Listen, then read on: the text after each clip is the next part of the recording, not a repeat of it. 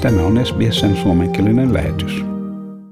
Ukrainan presidentti Volodymyr Zelensky arvosteli Euroopan johtajia liiallisesta pehmeydestä Venäjää kohtaan, kun selvisi, että he eivät päässeet sopuun venäläisen öljyn täydellisestä tuontikiellosta Brysselissä pidetyssä huippukokouksessa. He pääsivät sopimukseen, minkä mukaan 2/3 öljyn tuonnista estetään. Sopimus ei kata putken kautta toimitettua öljyä johtuen Unkarin vastustuksesta. Zelensky tuomitsi EU:n päättäväisyyden puutteen. Hän sanoi kiittävänsä kaikkia niitä, jotka olivat ajaneet kuudetta pakotusten kokoelmaa ja yrittäneet tehdä siitä tehokkaan. Miksi sallitte tilanteen, missä olette riippuvaisia Venäjästä ja sen painostuksesta, hän kysyi. Venäjän pitäisi olla riippuvainen teistä. Miksi Venäjän annetaan edelleen ansaata lähes 1 miljardia euroa vuorokaudessa öljyn vientinsä kautta? Tässä presidentti Zelensky tulkin välityksellä. I'm grateful to everyone who is pushing for the 6th sanctions package and trying to make it effective. However, unfortunately, for some reason, it is not there yet. And why do you depend on Russia, on their pressure, and not vice versa? Russia must depend on you.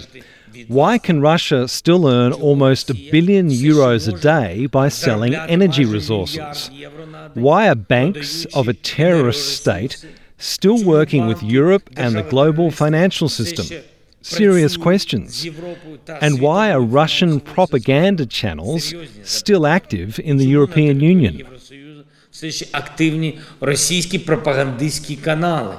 Presidentti Zelensky kehottaa 27 jäsenmaan järjestöä yhtenäisyyteen, sanoen, että kaikki Euroopan sisäiset riidat vain kannustavat Venäjää kohdistamaan koko Eurooppaan enemmän painostusta. Tämän on loputtava. Pakotteiden 6. paketti on hyväksyttävä ja sen on oltava tehokas. Siihen on sisällytettävä öljy, josta on tullut Venäjän ase koko Eurooppaa vastaan. All quarrels in Europe and internal disputes must finally end. The 6th package of sanctions must be adopted. It must be effective and it must include oil to make Russia feel the costs for what it's been doing against Ukraine and all of Europe and to let you finally become independent from the Russian energy weapon, at least from its oil part, together with us. Euroopan parlamentin puheenjohtaja Roberta Metsola sanoo, että Euroopan on irrotettava itsensä venäläisestä energiasta. Euroopalla ei ole varaa riippuvaisuuteen siitä. Euroopan vahvuuden on perustuttava sen yhtenäisyyteen. I really hope that there will be an agreement. We cannot afford there not to be, and our aim needs to remain to disentangle ourselves from Russian energy. In essence, we should not be the ones to blink. However, and while I understand the realities facing different countries, there is equally a limit to how much flexibility we can allow without losing credibility vis-à-vis our populations and the rest of the world, from within the EU and from outside the EU. Unity must remain our strength and blueprint in the coming weeks and months, and our goal remains zero dependence on Russia. Euroopan komission mukaan kompromissisopimus tulee käytännössä leikkaamaan noin 90% Venäjän öljynviennistä Eurooppaan vuoden loppuun mennessä. Ukrainassa 32-vuotias ranskalainen toimittaja on saanut surmansa maan itäosassa saatuaan vammoja sirpaleista raportoidessaan humanitaarisesta evakuoinnista panssaroidusta ajoneuvosta käsin Donbasin alueella. Ranskan ulkoministeri Catherine Colonna sanoi tapahtunutta rikokseksi.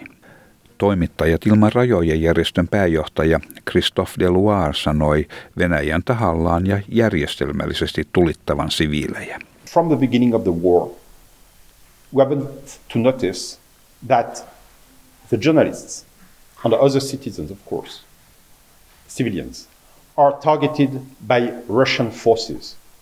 Here, the journalist, this young journalist working for the French TV channel, was in a bus which was clearly identified as a humanitarian vehicle, so it is very likely that he was targeted by Russian forces. Venäläiset joukot ovat tulittaneet Harkovan pohjoispuolta haavoittaen useita henkilöitä ja aiheuttaen useita tulipaloja päivää presidentti Zelenskyn vierailun jälkeen.